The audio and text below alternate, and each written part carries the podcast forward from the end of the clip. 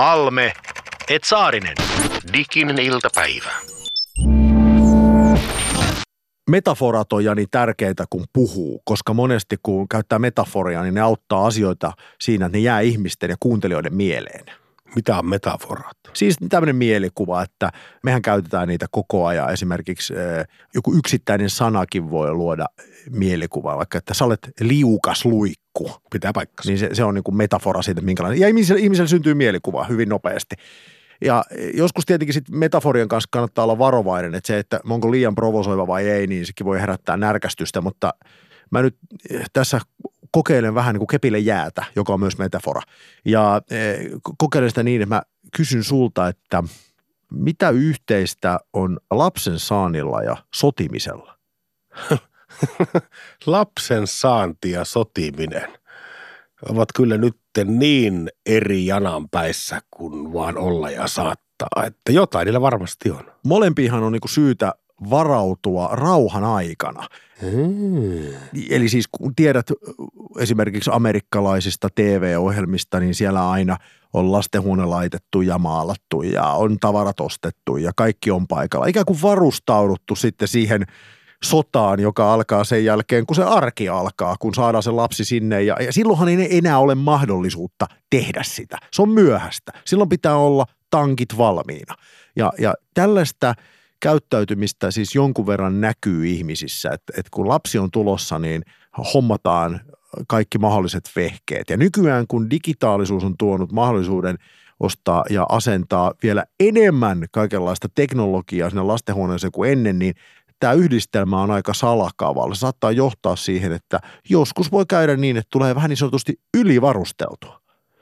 Ystävät, kun olivat saamassa ensimmäistä lastaan, niin he asuvat niin kuin helsinkiläiset usein asuu tämmöisessä kuitenkin kohtuu pienessä kerrostalo kaksiossa noin 65 neliöitä jotain sellaista. Eli sä tiedät, mikä se koko luokka on. Se on sellainen, että siellä on hyvin vaikea piilottautua toiselta. Kyllä. Et sanotaan nyt vaikka tällä diplomaattisesti, että jos sinulta meinaa tulla tämmöinen joku inhimillinen ääni jostain muuta kuin suusta, niin sen päästäminen toisessa päässä taloa tai huoneesta on vaikeaa ilman, että toisessa päässä joku kuulee. Tuolla on niin pienessä tilassa. Kyllä. Niin he olivat saamassa lasta. Ja heillä on vielä lastenhuone, jossa ei muistaakseni ole ollenkaan ovea. Niin he olivat asentaneet tämmöisen uutta teknologiaa käyttävän itkuhälyttimen, joka on siis ö, käytännössä appi sun puhelimessa. Kyllä. Eli joka kerta, kun makuuhuoneessa suunnilleen lapsi kääntyi, niin se puhelin värisi. Niin siinä vaan mietin, että kuinka paljon verenpainelääkebisnes hyötyy tällaisen teknologian hoitamisesta ja yleistymisestä, koska mä oon kyllä tottunut ainakin itse siihen, että jos lapsi huutaa – niin semmoinen 600 neliöinen talo on liian pieni siihen, ettei sitä kuulisi. Halme. Halme. Mm-hmm. Saarinen. Saarinen. Täydellistä. Joku trolli on meidän kanavalla. Diginen iltapäivä. Diginen iltapäivä. Yritetään tänään olla edes vähän viisaampia. Yle puheessa Diginen iltapäivä Tämä on ohjelma, jossa käsittelemme Jani Halmeen kanssa digitaalisuutta ja tässä tänä keväänä ollaan menty ihmisen elämä jo läpi ja Jani viime viikolla niin me puhuttiin 70-77-vuotiaista ja oikeastaan se oli vähän ehkä tyhmää. Meidän olisi kannattanut puhua vain yli 70-vuotiaista ja, ja ajatella, että se, se ikäjana on sitten se ikäjana, jossa tapahtuu tiettyjä asioita ja se vääjäämättä kun siitä mennään joitain vuosia eteenpäin, ihan niin kuin tilastollisestikin, niin siellä tulee yksi tällainen asia vastaan, jota ainakaan toistaiseksi eh, me emme voi välttää ja me kaikki kohtaamme sen. Kyllä se varmastikin tämän hetken tiedon valossa näin on, että talvi tulee ja jossakin vaiheessa talvi taittuu sitten hyvinkin kovaksi pakkaseksi ja sitten meistä, kuten sanota kuuluu, niin aika jättää kaunis runollinen metafora muuten tähän. Ymmärrän, että käytit sitä, koska kuolemasta puhuminen jollain tavalla on ehkä tabu tai, tai ainakin sellainen aihe, jota mielellään vältetään. Mutta tänään tässä ohjelmassa, Jani, me puhumme kuolemasta, me puhumme siitä, että millä tavalla digitaalisuus vaikuttaa siihen kuolemaan ja siis jopa kuoleman jälkeiseen elämään, koska niin kuin me tiedämme, meillä varmaan kaikilla lähipiirissä on tälläkin hetkellä henkilöitä, jotka ovat siirtyneet ajasta ikuisuuteen, mutta heidän jollain tavalla digitaalinen presenssinsä on läsnä meidän elämässä edelleen, vaikka Facebook-tilin tai jonkun digitaalisen muistolehdon tai muun tällaisen bittijonon muodossa. Ja tästä me puhumme tänään ja haastattelussa on tänään Anna Haverinen, joka on nimenomaan tutkinut kuoleman rituaaleja verkossa ja hänen kanssa pääsemme tähän aiheeseen tässä ohjelmassa myöhemmin. Ja nyt sitten tässä jaksossa me puhumme myös toisesta aiheesta, aiheesta, joka tapahtuu ennen sitä tämän digisen iltapäivän ihan ensimmäistä jaksoa. Eli kun silloin puhuttiin ja kysyttiin, että mihin taapero tarvitsee tablettia tai kännykkää tai jotain digitaalista ruutua, niin tänään kysytään, että mihin ihmeeseen ihminen tarvitsee digitaalisuutta silloin, kun lapsi ei ole edes syntynyt tietenkin yksi paikka, joka Suomessa tilastoissa näyttää siltä, että se on paikka, jossa hommat todella Suomessa toimii, jota rakastetaan ja jonka toimintaa siis kopioidaan Suomesta muihin maihin. En puhu pelkästään äitiyspakkauksesta, vaan puhun itse asiassa koko neuvolatoiminnasta. Se on Suomessa omankin kokemuksen mukaan ihan valtavan hienoa se palvelu, jota, jota sieltä saa. Se on erittäin ammattitaitoista, luotettavaa jollain tavalla sellaista, että ei voi kukaan ehtiä niitä ammattilaisia, jotka siellä tekee töitä. Mutta mun käsitys on se, että neuvolapalvelut Suomessa ei ole vielä kauhean digitaalisia. Niitä erikoinen juttu, että meillähän oli viime hallituskaudella tämä sote-raivohan yleisössäkin yltyi jopa älyttiin mittasuhteisiin ja välillä tuntuu, että meidän terveydenhuoltojärjestelmä on rikki. Mutta nimenomaan, että neuvoloitahan me kaikki rakastamme. Ja tässä on mielenkiintoinen konflikti nyt, että nekin tyypit, ketkä pahiten ja ää, tota, äänekkäämmin saarnaa – digitalisaation ja tehostamisen puolesta, niin neuvolat saa olla rauhassa. Että siellä semmoista pahvista neuvolakorttia vaan kynällä hiljalleen täytellään ja auta armias, jos se isän äiti hukkaa, niin sitten on nimittäin huono äiti pisteet kyllä välittömästi tarjolla. Mistä me johtuu se, että, että, kukaan ei ole koskaan muodostunut virkettä, että ei sitä nyt voisi hoitaa jossakin chatissa tai digitaalisesti tämän neuvolakäynnin, että se on jotenkin suojasi tämmöiseltä digikohkaamiselta. Mun käsittääkseni siellä on tehty kokeiluja siis nimenomaan siitä, että tämä neuvolakortti voitaisiin siirtää kokonaan digitaaliseksi ja kyllä oman kokemuksen mukaan niin nimenomaan siis tuossa vaiheessa, kun varsinkin kun ollaan sitä ensimmäistä lasta – odottamassa, niin kyllä se on kauhean tärkeää, että sä saat inhimillisen kontaktin sellaisiin henkilöihin, jotka tietää ja osaa sua aidosti neuvoa ja jollain tavalla sinne inhimillinen lämpö ja, ja kanssakäyminen siinä on tosi tärkeää. Mä luulen, että se on jollain tavalla aika isossa osassa siinä, että se on muutenkin ehkä semmoista niin kuin rauhoittumisen aikaa. Tässä kaikessa sekamelskassa ihminen kohtaa oman ihmisyytensä, tunteet nousee pintaan, niin siellä on tärkeää, että sulla on joku ihminen, jota voi katsoa silmästä silmään, jolta voi kysyä asioita, joka on sun kanssa läsnä ja on empaattinen. Niin ehkä myös tämä lapsen odottaminen, niin sehän on digitalisoitunut taas sitten neuvolasta huolimatta. Eli vaikkapa tämmöinen applikaatio kuin Break Life löytyy jo melkein jokaisen pohjoismaalaisen äidin ja miksei vaikka isänkin kännykästä. Ja siinä sitten seuraillaan raskauden etenemistä ja viikko viikolta saa opastusta ja vinkkejä, neuvoja ja seurataan lapsen tai syntymättömän lapsen kehitystä niin kyllähän tämä odottaminen on äärimmäisen digitaalista jo nyt. Niin se on totta, että nimenomaan se kontrasti on aika iso. Ja mun on pakko sanoa, että kun mä käyn läpi niitä applikaatioita ja, ja sitä palvelutarjontaa sen virallisen neuvolapalvelun ulkopuolella, niin toistaiseksi se näyttäytyy mulle ehkä vähän semmoisena nice to have gadget-osastona, että se varsinainen neuvolatoiminta on, on niin – järjettömän korkeatasoista, että, että kaikki sen rinnalla oleva on ehkä enemmän tämmöistä niin kuin hassuttelua tai vähän niin kuin ajankulua ajan kuluu, ikään kuin, että sä kulutat sun aikaa ja, ja, ja, ja sen sijaan, että sä olisit Facebookissa, niin sä vaikka luet, että mitä sun sikiölle tapahtuu. Ja siis tällaisia applikoituja on valtavasti, siis missä vaikka voit seurata, että minkä kokoinen sikiösi on tällä viikolla suhteessa vaikka tiettyyn vihannekseen. Niin on tässä aika myös jotakin – jopa vähän hupsujakin keksintöjä syntynyt, että muun muassa tämmöinen Libero ö, Baby Bus on älyranneke isälle, joka on siis verkon kautta yhteydessä sitten. Eli äitiin pannaan anturi tuohon tuota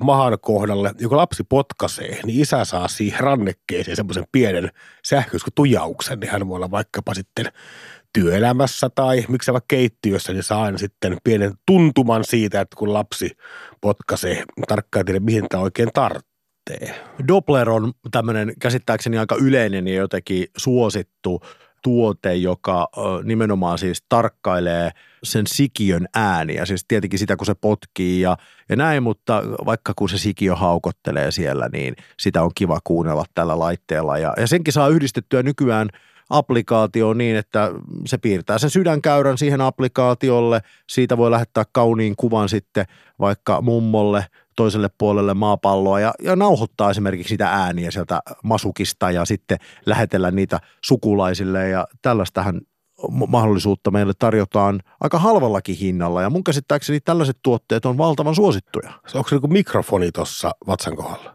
Joo, siihen tulee sellainen laite – Mun käsittääkseni sitten siinä tulee sitä semmoinen geeli laitetaan ja kun kuunnellaan ihan tuolla neuvolassakin niitä sydänääniä. Samanlainen geeli tulee siinä pakkauksessa mukana ja sitten siinä on vähän niin kuin samanlainen laite, jota pyöritellään tuossa masukin päällä. Ja sieltä sitten, sitten kuuluu niitä ääniä. Joo, tämä on hempeä aihe, niin pitää vähän tällaisia tällaisia niin ihania sanoja tähän Mä olen ottaa mukaan. lukevina niin, että maha-asukki-termin käyttö on kielletty. Meillä oli kotona muuten ehdoton kielto sille nimenomaan, siis se oli aivan ehdoton kielto. Tämmöinenhän on myös tämmöinen äh, Fetal Beats, joka tekee tota saman, mutta kännykällä. Eli sä pistät vaan, että väitteen mukaan kännykän mikrofoni on nykyään jo herkkyydessään riittävä. Että sä voit laittaa sen tuohon tuota, masukin kohdalle ja kuunnella, että miten siellä, miten siellä oikein mölytään – mutta tota, se on tämmöinen kuin Smart Baby-kamera, joka on tämmöisen ND Industrial Designin tota, marvotolla tekemä, eli se on 4D Ultra, mutta kotiin. Sun ei tarvitse lähteä ottamaan niitä ultraäänikuvia tai videoita sitten minnekään muualle, vaan sä voit tehdä sen myös kotona. Mutta me mentiin itse asiassa asiassa jo heti vähän liian pitkälle. Mehän ollaan nyt jo vaiheessa, jossa on, on jo joku sikiö olemassa.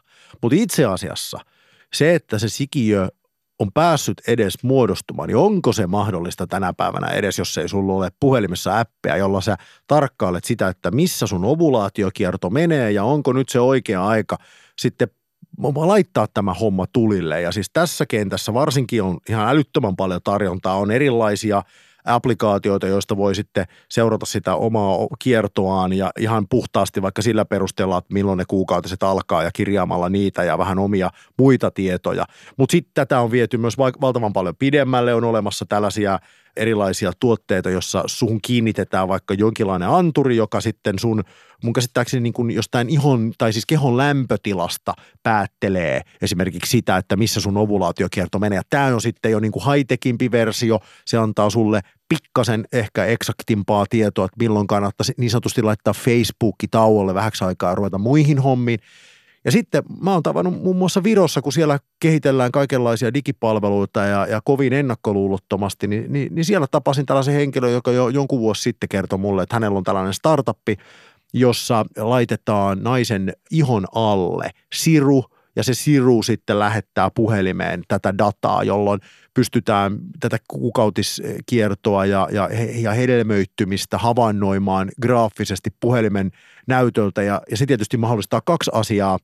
Ensinnäkin sen, että pystyy tietenkin sanoa, että milloin olisi potentiaalia – tällaisen jälkeläisen muodostamiseen. Mutta sitten tietenkin toisinpäin myös on olemassa tällainen mun käsittääkseni aika yleinenkin ilmiö, jossa ehkäisyvälineitä ei käytetä, vaan luotetaan niin sanottuihin varmoihin päiviin. Ja tämän teknologian kai sitten niin yksi tällainen tavoite oli tarjota mahdollisuus – vakaampiin varmoihin päiviin. Mutta nyt mun on pakko pitää erittäin pienellä brändillä, koska me ei voida suositella näitä tuotteita, kun ei kumpikaan olla testattu. Ja mun käsittääkseni se on, se on aika semmoinen hatara toimenpide ja, ja ainakaan mun nuoruudessa se ei suositeltu, että kannattaisi niihin päiviin luottaa.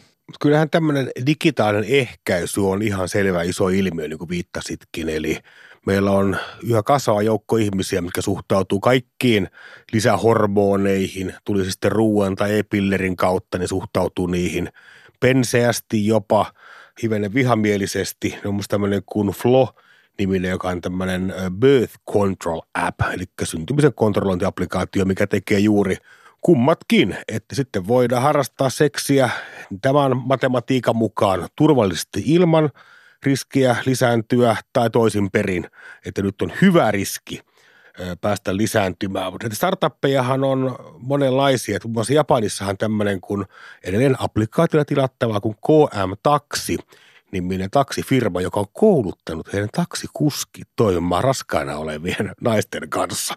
Mulle hivenen auki, mitä se tarkoittaa, mutta heillä on kuule muun muassa erikoisemmat kohteliaisuuskoulutettuja tähän asiaan. Mutta ehdottomasti mun suosikkini näistä lukuisista varusteluista, mitä ihminen tarvitsee, on tämmöinen kuin Tempo-niminen raskaustesti, jonka koukku on se, että se on älyraskaustesti, eli se on yhteydessä verkkoon, mutta lähettää tiedon ensin miehelle ennen kuin nainen saa tämän tiedon tästä näin. Mä en tiedä, missäköhän kulttuurissa tämmöistä keksintöä oikein tarvitaan. Tietenkin vertaistuki on erittäin tärkeää ja tässähän tietenkin sitten verkko auttaa raskaana olevia äitejä ja – isiä ja muita perheenjäseniä. Ja Suomessakin on, on muun muassa tällainen eh, jonkinlainen kokeilu ollut menossa kuin Ipana äityys, jossa muun muassa saa tämmöisiä eh, digineuvolapalveluita ja, ja vertaistukea verkon kautta. Ja maailmalla näitä on ihan älyttömän paljon, on call midwifea ja muita tällaisia, jossa siis käytännössä sä saat sitä vertaistukea, pääset kysymään muilta ihmisiltä ja, ja sitten myös ammattilaisilta. Mutta sitten on tietenkin ihan tämmöisiä käytännön asioita, joita on sen yhdeksän kuukauden aikana hyvä miettiä ja on tietysti aikaakin miettiä. Ja yksi kaikkein haastavin asia, mikä tietysti liittyy raskauteen ja me kaikki ymmärrämme, että se on piinaava ja, ja sen kanssa käytetään tunteja, päiviä e, ja yhdeksän kuukautta on lyhyt aika tämän pohtimiseen. Ja se on se, että mikä on se nimi, joka sille lapselle annetaan. No se on Jani. Niin, se, se on monesti ollut Jani, mutta kun kaikki eivät Janeja halua olla. Sitten ollaan Jani noita. Ja, ja se on, joo ymmärrän, mutta muitakin vaihtoehtoja on, mutta joskus se on oikeasti haastavaa. Kyllä. Et siis tulee blokki, että näin tavallaan yksinkertainen asia.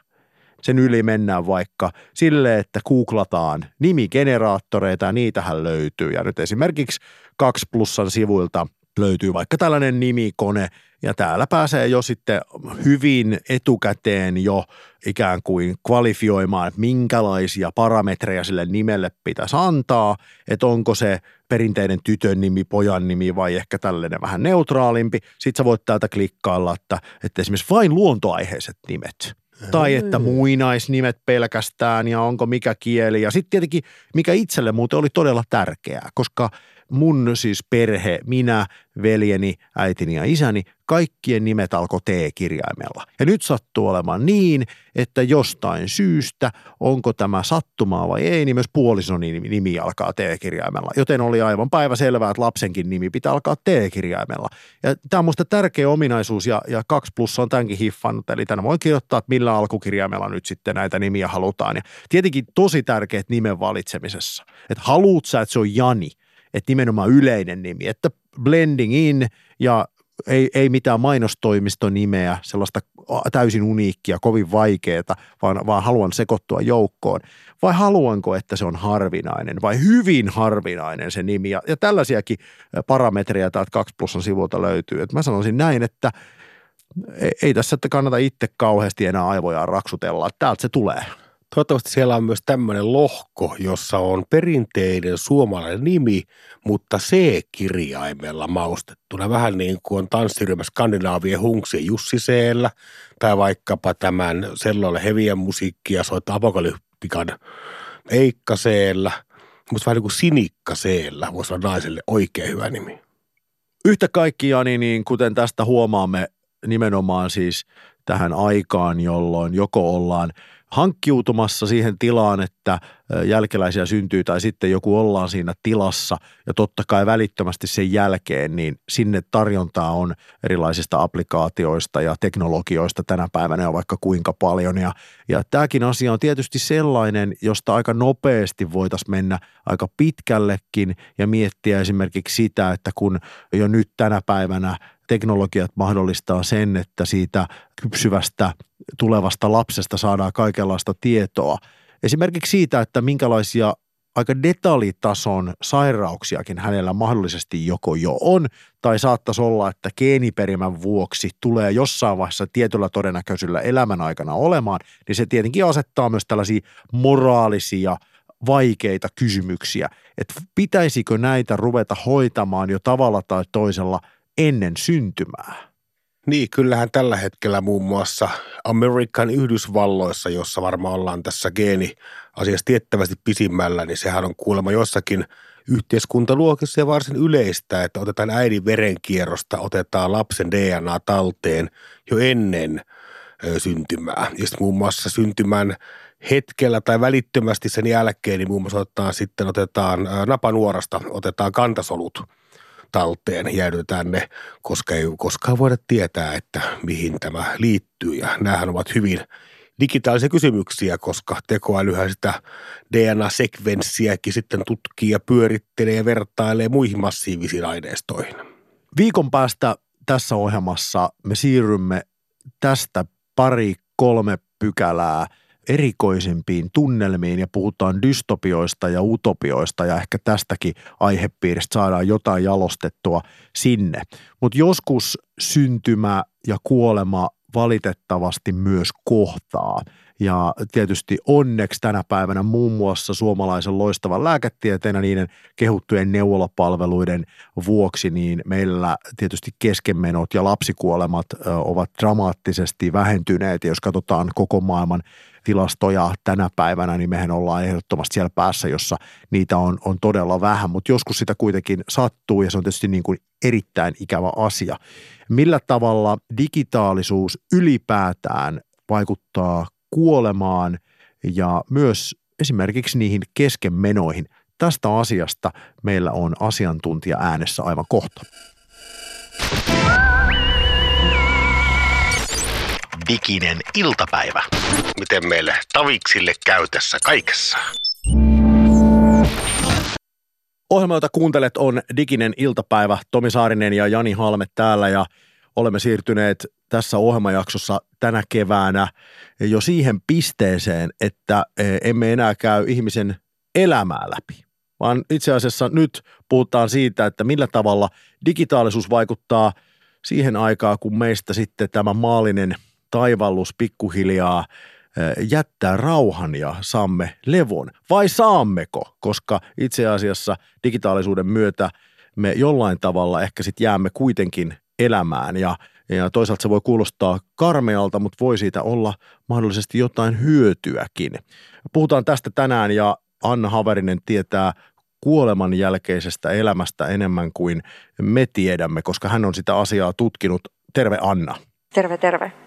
Sä oot ö, tutkinut väitöskirjassa sitä, että miten internet vaikuttaa tämmöisiin kuolemarituaaleihin ja nimenomaan ö, sit niin kuin myös virtuaalitiloissa ja ikään kuin digitaalisessa maailmassa, niin onko susta tullut se uskovainen siinä mielessä tähän asiaan, että sä ajattelet, että digitaalisuus voi jotenkin kaunistaa kuolemaa tai pidentää meidän ikäämme? Onko tässä nyt se ikuisen nuoruuden ja loputtoman elämän lähde?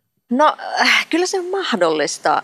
Teknologiahan tällä hetkellä kehittyy hirveätä vauhtia ja se, se tällä hetkellä niin, siinä on niin paljon erilaisia soveltamismahdollisuuksia kuin ihmisiä maailmassa. Että tota, et kyllä tällaiset niin kun, se skifimmätkin ajatukset siitä, että voisi jonkun tämmöisen tietynlaisen tietoisuuden vaikka siirtää kokonaan verkkoon, niin se tietyllä tavalla on tapahtunut jo koska meilläkin esimerkiksi kun on sosiaalisen median materiaalia ihan valtavasti ja vuosien ajalta, niin nämä algoritmit on aika helppo suunnitella siten, että se pystyisi elämään ja kukkumaan se käyttäjätili siellä ihan ilman sitä varsinaista käyttäjääkään. Mä kysyn tähän alkuun nyt kuohuttavan kysymyksen, joka ei tietenkään ole ollenkaan sitä, mitä sä oot vaikka tutkinut. Ja, ja tämä ei, mä oletan, ole sitä sun syvintä osaamisalaa, mutta Virossa on tämmöisiä alle kolmekymppisiä Forbesissakin – palkittuja yrittäjiä, jotka tekevät ihmisestä algoritmeja niin, että, että jos susta otetaan kuva, niin sun tämä tomumaja, eli siis ruumiisi voidaan rakentaa tämmöiseksi sarjaksi algoritmeja ja sitten se voidaan siirtää aika kätevästi virtuaalitiloihin ja ikään kuin elät sitten siellä vähän niin kuin omana itsenäsi on niin kuin ulkoisen hapituksen puolesta, mutta tämä kuohuttava ajatus, joka tuli mun mieleen on se, että mitä jos sielustammekin voidaan tehdä algoritmi? Mitä sanot tähän? Tähän pitäisi ehkä olla uskontotieteilijä vastaamassa, että mä en, mä en antropologina oikein sellainen osaa ottaa kantaa tuohon sielun olemassaoloon, että, että mä mieluummin sanoisin, että sielu on aika pitkälti tämmöinen kulttuurinen käsitys siitä, että mikä, mikä ihminen on ja mitä ihmisyys on ennen ja jälkeen tämän Tomumajan olemassaolon, mutta tota, toi on hirveän kiinnostava. Mä oon itse vannoutunut tämmöinen skifi-entuusiasti, jolloin tuota kaikki tällaiset ratkaisut, missä niin pohditaan sitä, että miten, miten ihmisyys digitalisoidaan tai onko sitä ylipäätään tarvetta digitalisoida, niin ne on kauhean kiinnostavia kysymyksiä. Mennään asiaan, josta sulla on valtavasti tietoa, koska sä oot todella tehnyt väitöskirjankin aiheesta. Eli sä oot siis tutkinut sururituaaleja virtuaalimaailmassa. Miltä sun mielestä tällä hetkellä näyttää esimerkiksi ylipäätään tarve tällaiselle?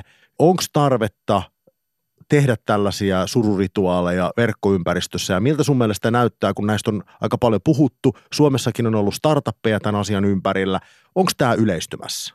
On ja se on itse asiassa yleistynyt jo, että se on nyt, nyt on oikeastaan menossa sellainen tietty sellainen niin normalisoitumisvaihe, että se ei ole enää sillä lailla mitenkään niin erilaista ja semmoista niin kuin kuriositeettia. Et mähän aloitin mun työn 2007 mun gradulla ja jatkoin siitä sitten väitöskirjaa, joka valmistui 2014. Että mulla oli siinä semmoinen seitsemän vuoden ajan aika uniikki mahdollisuus seurata sitä, että miten ylipäätään some rantautui arkielämään, miten siitä tuli sellaisia tietynlaisia, niin kuin, semmoista tavallista, että miten, miten asioita laitetaan nettiin. Ja, ja, tuota, ja tuo kuolema on nyt ollut sitten yksi sellainen, mistä lähinnä se kipuilu ihmisillä on ollut se, että, että mitä pitäisi tehdä ja mikä on sopivaa ja mikä ei ole sopivaa. Tämä on nyt oikeastaan siirtymässä tässä, kun mennään 2020-luvulle, niin enemmän sellaisiksi, että ihmiset tietää jo, että on, on tapoja surra ja muistella läheisiä ja, ja jopa julkiksia ja tämmöisiä niin itselle merkityksellisiä henkilöitä verkossa, niin se niin kuin ei ole enää sellainen semmoinen niin ihan täysin uusi juttu. Miten tämä sun mielestä, mikä on niin tyypillinen tapa nimenomaan vaikka sosiaalisessa mediassa tai internetissä ylipäätään, millä tavalla me suremme läheisiä tai puolituttuja? Siinä on monta erilaista vaihetta. Eli ihan tästä tämmöisessä akuutissa vaiheessa, mikä kun saa, saa tietää tästä kuolemasta, ää, tai se kuolema on ihan hiljattain tapahtunut, niin tosi tavallista on se, että laitetaan esimerkiksi Facebook, Facebookin statuspäivitys sinä päivänä, kun tämä henkilö on menehtynyt, niin tyypillisesti tämmöisen niin 48 tunnin aikana ihminen, läheiset voi laittaa sitten tämmöisen jonkun päivityksen, missä ylipäätään kertoo sitten omalle sosiaaliselle verkostolleen siitä, että tällainen menetys on tapahtunut. Ja sitten siihen postauksen alle sitten alkaa syntymään tämän, tämän sosiaalisen verkoston osanottoja. Ja, ja, tota, ja sitten tietenkin se, että mitä ihmis, enemmän ihmiset sitä kommentoi, niin sitä enemmän myös algoritmi suosii sitä sillä tavalla, että se näkyy myös ihmisille. Ja nyt Facebook on rakentanut esimerkiksi myös sen algoritmin sillä tavalla, että se pystyy tunnistamaan suomen kielelläkin tiettyjä ilmaisuja, tai jos käyttää vaikka tätä Rest in Peace-lyhennettä RIP, niin se laajentaa se algoritmista näkyvyyttä tosi paljon enemmän. Ja, ja, tota, ja sitten sen jälkeen alkaa sit syntymään enemmän niitä semmoisia että jossain vaiheessa ehkä joku haluaa tehdä muistomerkin jonnekin verkkoon ja siinä vaiheessa oikeastaan kun hautajaiset on ohi ja se tämmöinen arki alkaa rullaamaan, niin läheiset ehkä alkaa pohtimaan, että mitä esimerkiksi tälle edesmenneen henkilön sosiaalisen median profiilisivulle pitäisi tehdä. Ja Facebookhan tarjoaa tämmöisen mahdollisuuden, että siitä pystyy sitä profiilisivusta tekemään tämmöisen muistomerkin, mistä tulee semmoinen passiivinen profiili, että ei enää Facebook tarjoa niin kuin tämmöistä, että onnittele syntymäpäivänä tai merkitse valokuvaan, jonka just latasit tänne, niin tämä ja tämä ihminen ja niin edelleen, jolloin tuota, siitä tulee sitten vaan semmoinen niin kuin paikka, minne ihmiset voi käydä sitten aina välillä kirjoittelemassa kaiken näköisiä juttuja toisilleen ja sille juttelemassa sille edesmenneelle henkilölle. Anna Haverinen, sä mainitsit noi muistomerkit verkossa ja sä oot väitöskirjassa puhunut suunnitelluista ja suunnittelemattomista muistomerkeistä, niin kerro vähän näistä muistomerkeistä ylipäätään, että minkälaisia ne voi digitaalisessa maailmassa olla? Joo, eli tota, nämä tämmöiset suunnitellut muistomerkit on yleensä tämmöisen ihan, on, on verkkosivustoja ja tämmöisiä palveluntarjoajia, jotka nimenomaan tarjoaa tämmöisen alustan, että tänne voi tehdä muistomerkin. Ja se on tyypillisesti, se näyttää tämmöiseltä henkilökohtaiselta kotisivulta, tämmöiset, mikä 90-luvulla oli hirveän suosittuja. Ja sitten taas nämä suunnittelemattomat materiaalit on yleensä tämän edesmenneen ihmisen jollain tavalla käyttämiä tai tuottamia materiaaleja, videoita, profiilisivuja, blogeja ja tämän tyyppisiä materiaaleja, joista tulee sitten muistomerkkejä hänen kuolemansa jälkeen, eli ihmiset alkaa kerääntymään sinne, jotka muistuttaa tästä henkilöstä. Ja tämä ilmiö muistuttaa tosi paljon sitä, että me, mitä tapahtuu verkon ulkopuolella. Eli jos vaikka joku tapahtuu joku onnettomuus tai, tai jotain muuta tällaista, niin sit sinne onnettomuuspaikalle monesti kerääntyy ihmiset tuomaan kynttilöitä ja kukkia ja kaikkea tämän tyyppistä, niin se, se, niin kuin se toiminta on hirveän samantyyppistä verkossa. Onko olemassa online-hautajaisia? On, on ja niitä järjestetään yllättävän paljon. Eli tota, esimerkiksi Ruotsissa on ollut tällainen, että Ruotsin kirkko on alkanut tarjoamaan tämmöistä, että se pystyy live-striimaamaan hautajaiset, jos on esimerkiksi läheisiä, jotka tota, ei etäisyyden tai jonkun muun vuoksi pääse paikalle. Mutta sitten tämmöinen, mitä mulla korostui mun aineistossa, oli tämmöinen virtuaalisissa pelimaailmoissa järjestetyt tällaiset Mä en ehkä käyttäisi ilmi, sanaa fantasiahautajaiset, mutta siinä on hirveän tavallista se, että siellä on ollut sitä pelikulttuuria on hyödynnetty siinä. Eli esimerkiksi jos on ollut sotapeli, niin sitten on ollut sotahautajaiset, tai jos on ollut joku tämmöinen fantasiapeli, missä on keijoja ja örkkejä ja muuta, niin sitten siellä on siellä käytetty niiden sitä niin kuin pelikulttuuria hyödyksi siinä hautajaisissa. Mä muistan lukeneen ihan hiljattain tällaisen artikkelin tällaisesta nuoresta erittäin aktiivisesta pelaajasta, joka sitten päätyi muistaakseni riistämään itseltään hengen ja tietenkin se oli traumaattinen kokemus muun muassa hänen vanhemmilleen, mutta sitten siinä aika nopeasti alkoi paljastua, että tällä kyseisellä kaverilla oli valtava ikään kuin verkostoystäviä digitaalisessa maailmassa. Ja kun sitten näille siellä digitaalisessa maailmassa oleville ystäville paljastui tämä, että mitä oli tälle heidän – ystävälleen, jonka he tunsivat ainoastaan tietokoneen välitteisesti tapahtunut, niin, niin mun käsittääkseni siinä kävi niin, että sitten nämä, jos mä oikein muistan, henkilöt saapuivat ympäri maailmaa tämän kaverin ihan oikeisiin hautajaisiin. Et sen sijaan, että virtuaalimaailmassa järjestetään hautajaisia, niin voi myös käydä näinkin päin, että ikään kuin sitten tällainen virtuaalisesti aktiivinen henkilö saattaa kerätä sitten sinne yhtäkkiä sinne hautajaisiinsa määrättömän joukon ihmisiä ympäri maailmaa vähän jopa niin kuin omaisten yllätykseksi. Joo, tämä on kauhean tyypillinen esimerkki siitä, että miten meidän sosiaaliset verkostot tällaisena digitaalisena aikana, niin ne ei välttämättä ole millään tavalla tekemisissä toistensa kanssa. Eli just tuo tuommoinen, että sitten vasta kuoleman jälkeen saa tietääkin, että tämä ihminen on ollut tosi merkittävä henkilö jossain tietyssä sosiaalisessa yhteisössä ja sitten se tuota, voi tulla kauhean yllätyksenä.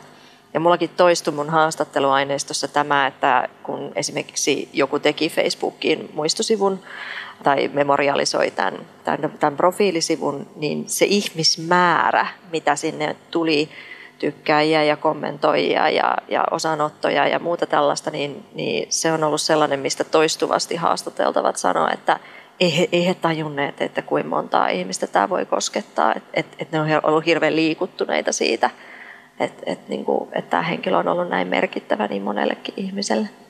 Tästä tietenkin tekisi mieli nopeasti johtaa sen analogia, että, että eikö tämä aika huolestuttavaa, että sosiaalisten ja digitaalisten kanavien kautta. Meillä on sellainen illuusio, että ihmiset on valtavan lähellä meitä koko ajan. Ja tuleeko siitä sitten vähän sellainenkin elämisen malli, jossa me pidämme niin kuin toisia ihmisiä aika itsestäänselvinä ja vasta sitten kun jotain tällaista valtavan dramaattista tapahtuu, niin ikään kuin osoitetaankin vasta sit sitä, että kuinka paljon tämä ihminen meille merkitsee.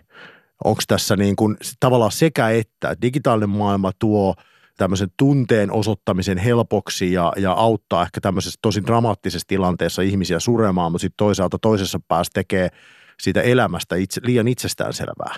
Joo, on. on. Tässä on, se, tämä on tämmöinen tosi kiinnostava kaksiteräinen miekka, että se, että se nimenomaan tuo ihmisiä paljon enemmän lähelle, mutta sitten se tosis, tosissaan tämä tämmöinen kasvokkainen vuorovaikutus saattaa sitten jopa vähentyä tietyllä tapaa siinä, ja tämäkin kokemus on varsinkin surevalle ihmiselle, siellä vaihtelee hirveästi. Osa kokee sitä, että, että he haluaisivat, että ihmiset tulisivat niin kuin enemmän, ottaisivat kasvokkain kontaktia, että se mitä tapahtuu verkossa, niin että se ei riitä.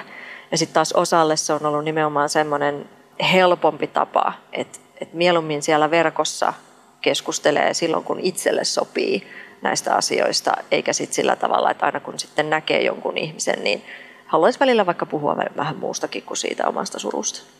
Pitäisikö ihmisen ottaa tähän vielä kun omassa elämässään kantaa? Pitäisikö meillä olla joku tämmöinen ääneen sanottu mielipide tästä, että kun minusta aika jättää, niin kohdellakaa minun digitilejäni tällä ja tällä tavalla. Tapahtuuko näin?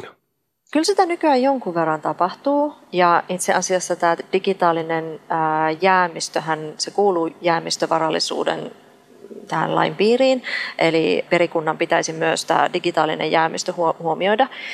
Mutta se, tota, mikä siinä on monimutkaista, niin yleensä tämä tällainen jäämistö, mikä koetaan niin kuin merkitykselliseksi siinä mielessä, että siellä on viestejä, siellä on valokuvia, siellä on, saattaa olla vaikka blogitekstejä tai, tai jotakin muuta tällaista sisältöä, jonka merkitystä ei huomaa ennen kuin vasta kun se ihminen kuolee. Että kuolema tekee yllättävistäkin asioista jotenkin sellaisia kauhean tärkeitä ja semmoisia symbolisia tietyllä tavalla. Että jos mä poistan nyt tämän materiaalin, niin poistanko mä sen ihmisen elämästäni myös?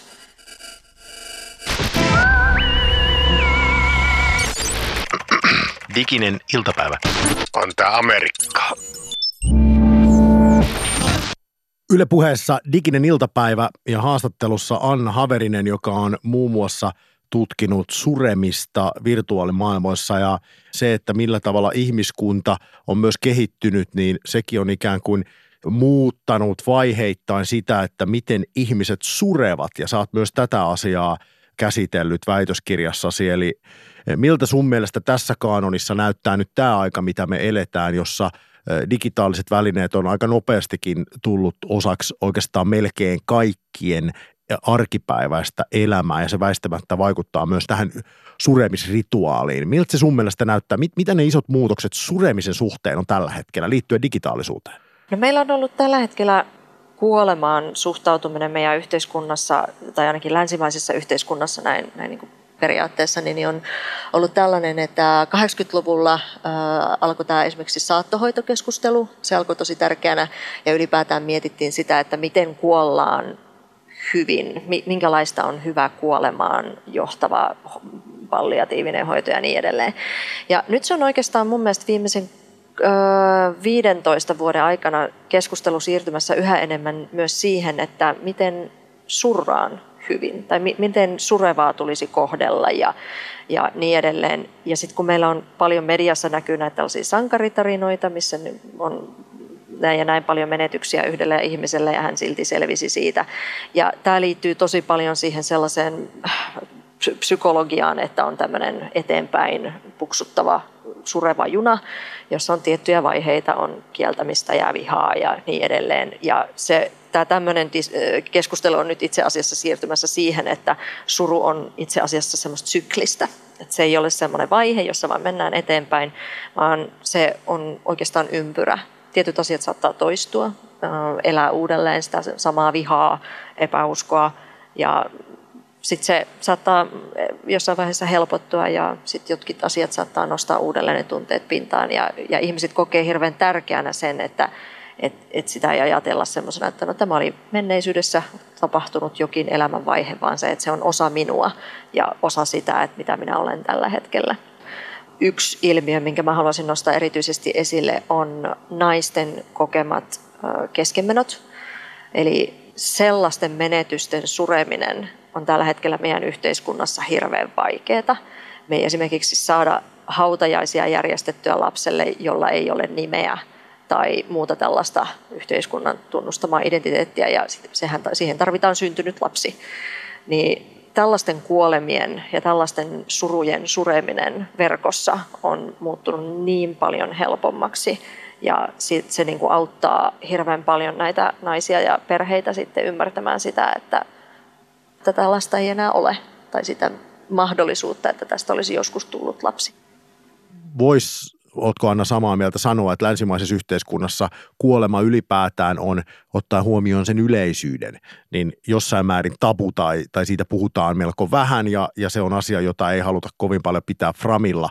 Mitä sä ylipäätään sanoisit nyt digitaalisena aikana siitä, että onko digitaalisuus tekemässä kuolemasta – ja suremisesta vähemmän tabumaisen asian vai onko se viemässä asiaa niin kuin vielä huonompaan suuntaan? Kumpi, onko tämä hyvä vai huono tämä digitaalisuus suhteessa kuolemaan? Se auttaa kyllä puhumaan kuolemasta ähm, ja kohtaamaan surevia ihmisiä enemmän, koska me ei nähdä nykyään. Meiltä puuttuu äh, mustat surupuvut, meiltä puuttuu surunauhat, tämmöiset fyysiset äh, symbolit, jotka kertoisivat siitä, että ahaa, okei, tämä ihminen on menettänyt jonkun. Mutta verkossa meidän on helpompi sitten tuoda niitä julki ja myöskin sitten tällainen passiivisesti myös niin kuin altistua sille, että ah, okei, tämä henkilö on nyt menettänyt tämän ja tämän ihmisen. Niin kyllähän tämmöisiä tiettyjä surunauhoja tai värejähän nimenomaan aika Facebookissa näkee. Että joku vuosi sitten näin jonkin verran, että kun oli mennyt edeltä joku läheinen ihminen tai jopa julkisuuden henkilö, niin ihmiset muutti profiilikuvan tilalle pelkän mustan laatikon. Eikö tämä nyt ole tämmöistä ikään kuin kuolemarituaaleja sitten digitaalisesti parhaimmillaan? On, ja tämä on itse asiassa semmoinen, tota, mitä mun kollega Johanna Sumiala on tutkinut, ja hän on, täm, hän on kehittänyt tämmöisen termin kuin mediasureminen. Eli tota, tämmöisten julkisten henkilöiden ja ju, julkisten tragedioiden yhteisöllinen sureminen on nimenomaan tosi tavallista nykyään verkossa, mutta tätä näkyy hyvin vähän sitten se, että yksityisihmisinä, kun, jos sä menetät perheenjäsenen, niin hyvin vähän näkyy sitä, että muuttaisi sen oman, oman profiilikuvansa vaikka mustaksi sen vuoksi.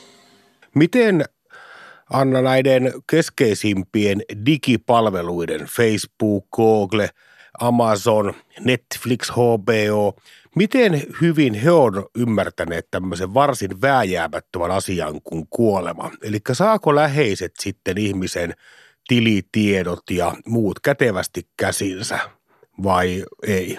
Se riippuu palveluntarjoajasta ja vähän heidän käyttöehdoistaan, mutta nykyään suurimmat nämä palveluntarjoajat huomioivat aika hyvin.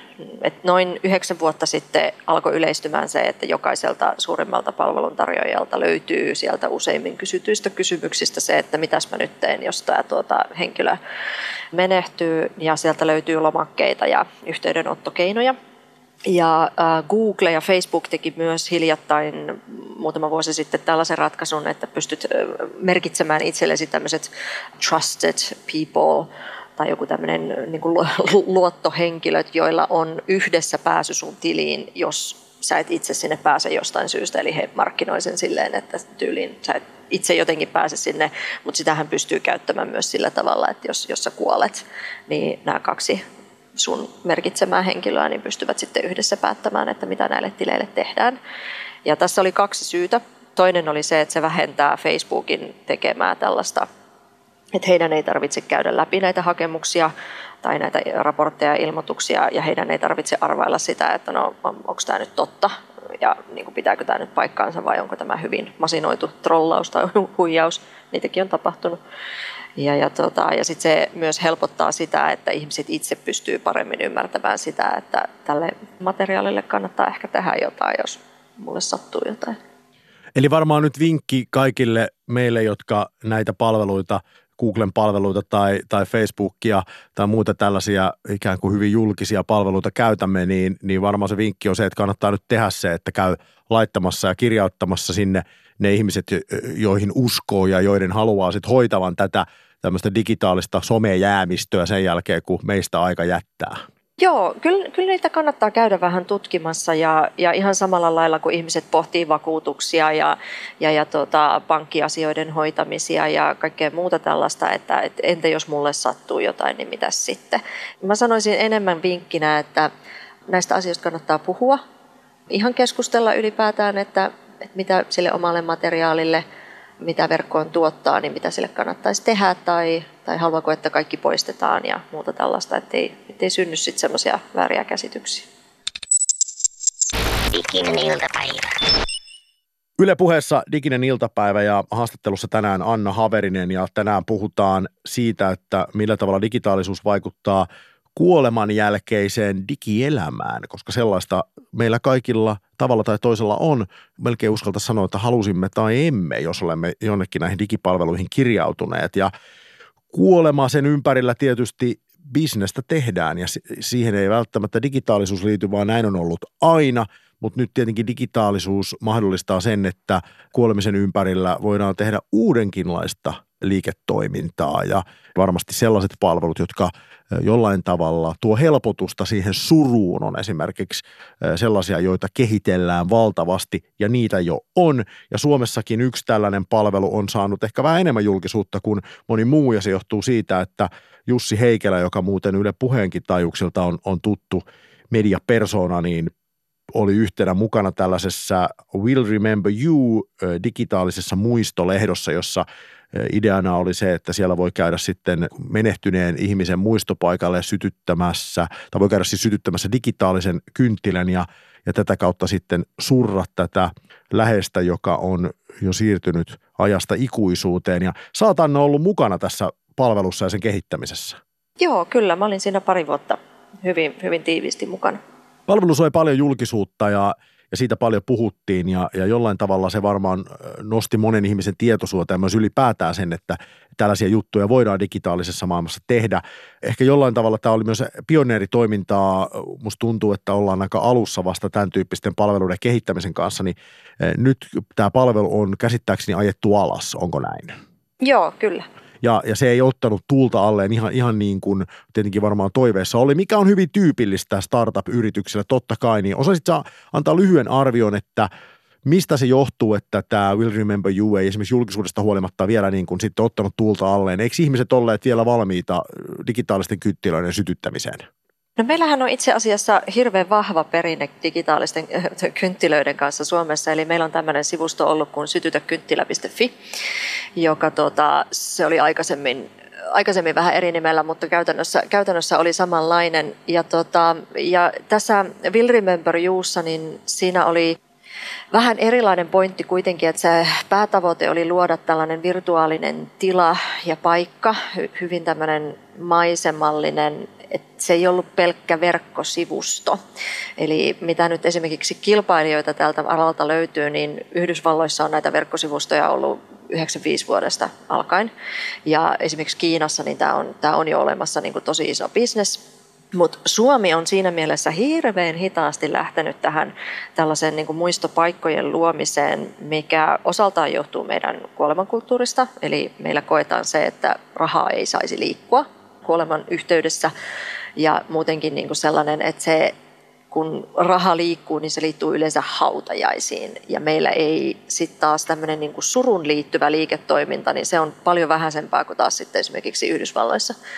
Et siellä taas sitten tämä tämmöinen niin kuin surulahjojen ostaminen ja kaikki, kaikki tällainen niin kuin esimerkiksi rahastojen tai tällaisten säätiöiden perustaminen jonkun muistolle tai ää, lähiomaisille sille perheelle rahallisten avustusten kerääminen, koska siellä sosiaaliturva ei ole samassa mittakaavassa kuin meillä Suomessa, niin tämä on niin kuin se raha liikkuu siellä paljon paremmin. Will Remember Youssa tietenkin se haluttiin tuoda siihen myös hyvän tekeväisyyspointti, eli jokaisesta sytytetystä kynttilästä tai ostetusta muistoesineestä meni tietty siivu hyvän tekeväisyyteen. Ja tämä oli sellainen niin kuin hyvä, hyvä pointti ja Jussilla oli tosi hyvä visio, mutta mä veikkaan, että Suomi ei ehkä ollut vielä tähän tällaisenaan valmis. Siinä oli ihan tosi mahtavaa olla kyllä mukana. Mä tuossa jälleen kerran New Yorkissa JFK-lentokentältä Manhattanille ajellessa kattelin niitä Queensissä olevia hautausmaita, jotka leviää sinne joka puolelle. Ja se hautakivien määrä on siis aivan uskomaton. Ja, ja tietenkin tänä aikoina, kun puhutaan paljon hiilinieluista ja toisaalta tiedämme, kuinka nopeasti ihmisten määrä maapallolla kasvaa, niin, niin mä en ole kuullut, että sellainen keskustelu olisi vielä alkanut, mutta nyt kun mainitsit esimerkiksi Kiinan niin, niin voisin kuvitella, että tällaista keskustelua jossain päin maailmaa käydään. Siis sitä, että kuinka paljon ylipäätään on varaa raivata tilaa hautausmaille. Onko tässä sellainen mahdollisuus, että tämmöinen perinteinen hautausmaa jollain tavalla siirtyisi, ei, ei ehkä kokonaan, mutta ainakin osittain digitaaliseksi, jolloin meidän ei tarvi hakata niitä arvokkaita hiilinieluja siihen, että saadaan ihmiset maan poveen? On, ja se on osittain Kiinassa esimerkiksi jo siirtynyt, eli Hongkongissakinhan on tiettyjä, tota, mä muistan, oliko se niin, että sinne ei nyt enää ketään saa niin kuin arkussa ei saa enää haudata, eli kaikki, kaikki krematoidaan, koska se vie tosi paljon vähemmän tilaa, mikä sitten johti myös siihen, että nämä tämmöiset digitaaliset hautausmaapalvelut, niin näähän sitten niin räjähti niiden suosio aivan, aivan pilviin, koska siis se, että ihmisellä pitää olla joku paikka, missä hän voi käydä, oli se sitten virtuaalisesti tai fyysisesti. Ja, tota, ja tämä on ehkä myöskin sitten taas Suomessa hyvin erilaista, kun meillä on, meillä on tilaa ja siinä mielessä ei ole niin kuin tilasta ei ole puutetta. No ehkä Helsingin jossain hautausmailla saattaa olla vähän, vähän tiukkaa, mutta tuota, ei, ole, ei niin kuin painiskella samanlaisten ongelmien kanssa. Mutta kyllä siinä on edelleen semmoinen, niin kuin hautausmailla käyminen hän on perinteinä Suomessakin vähentynyt radikaalisti viimeisten vuosikymmenien aikana. Mutta se, mikä oli erikoista, mikä mä huomasin mun tutkimuksessani, haastateltavat sanoa, että jos heillä oli joku muistosivu tai muistopaikka, missä he kävi, niin he kävi paljon enemmän myös siellä hautausmaalla. Eli se niin kuin jotenkin se virtuaalinen aineisto pitää sen elävämpänä ja niin kuin enemmän läsnä siinä omassa arjessa, että sitten tulee mentyä myös sinne hautausmaallakin käymään. Saarinen. Halme. Saarinen. Halme. Saarinen. Halme. Thank you. Yle puheessa diginen iltapäivä ja tänä keväänä on ihmisen elämää tutkittu ja suhteessa totta kai digitaalisuuteen, että miten digitaalisuus kulloisenkin ikävaiheeseen vaikuttaa ja nämä kaikki jaksot löytyy Yle Areenasta nimenomaan eri iät, mutta nyt tänään olemme puhuneet ajasta ennen syntymää ja kuoleman jälkeen ja tuossa kun puhuttiin Annan kanssa äsken nimenomaan kuoleman jälkeisestä digielämästä, niin se on aika mieltä kuohuttava aihe. Ja tietenkin hyvin nopeasti, kun profetoi tulevaa, niin homma lirvahtaa utopian ja dystopian puolelle. Ja tästä asiasta me jatkamme digisessä iltapäivässä ensi viikolla, eli puhutaan tällaisista potentiaalisista uhista ja mahdollisuuksista, jotka eivät vielä ole lunastuneet, mutta jotka mieltä kuohuttavat ja joita näemme ehkä jo lähitulevaisuudessa. Ja sellainen pikku yksityiskohta on muuten pakko vielä mainita Anna Haverisesta, joka äsken oli haastattelussa, että hän on turkulainen ja Turussa tällä hetkellä tapahtuu kummia. Siellä ihmetellään, että mitä sille kaivetulle kauppatorille on tapahtumassa, kun se vajoaa jatkuvasti. Ja Tekeekö se kuolema? Nimenomaan ja tätä siellä nyt sitten ihmetellään, mutta ei tarvitse Turkuun asti enää mennä seuraamaan, mitä kauppatorille tapahtuu, vaan itse asiassa Anna on pystyttänyt sinne webbikameran, joka löytyy osoitteesta torilive.fi ja kaikki me, jotka haluamme nyt vaikka tässä kesän käyttää siihen, että seuraamme verkkokamerasta, mitä Turussa tapahtuu ja pysyykö se kauppatori maan pinnalla vai vajoaako se toiselle puolelle maapalloa, niin sitä voi nyt käydä katsomassa torilive.fi. Tätä se digitaalisuus teettää. Eli Pullervo Norppalivessä on saanut vakavan vakavan ja nimittäin hiljalleen, mutta vääjäämättömästi vajoava Turun tori.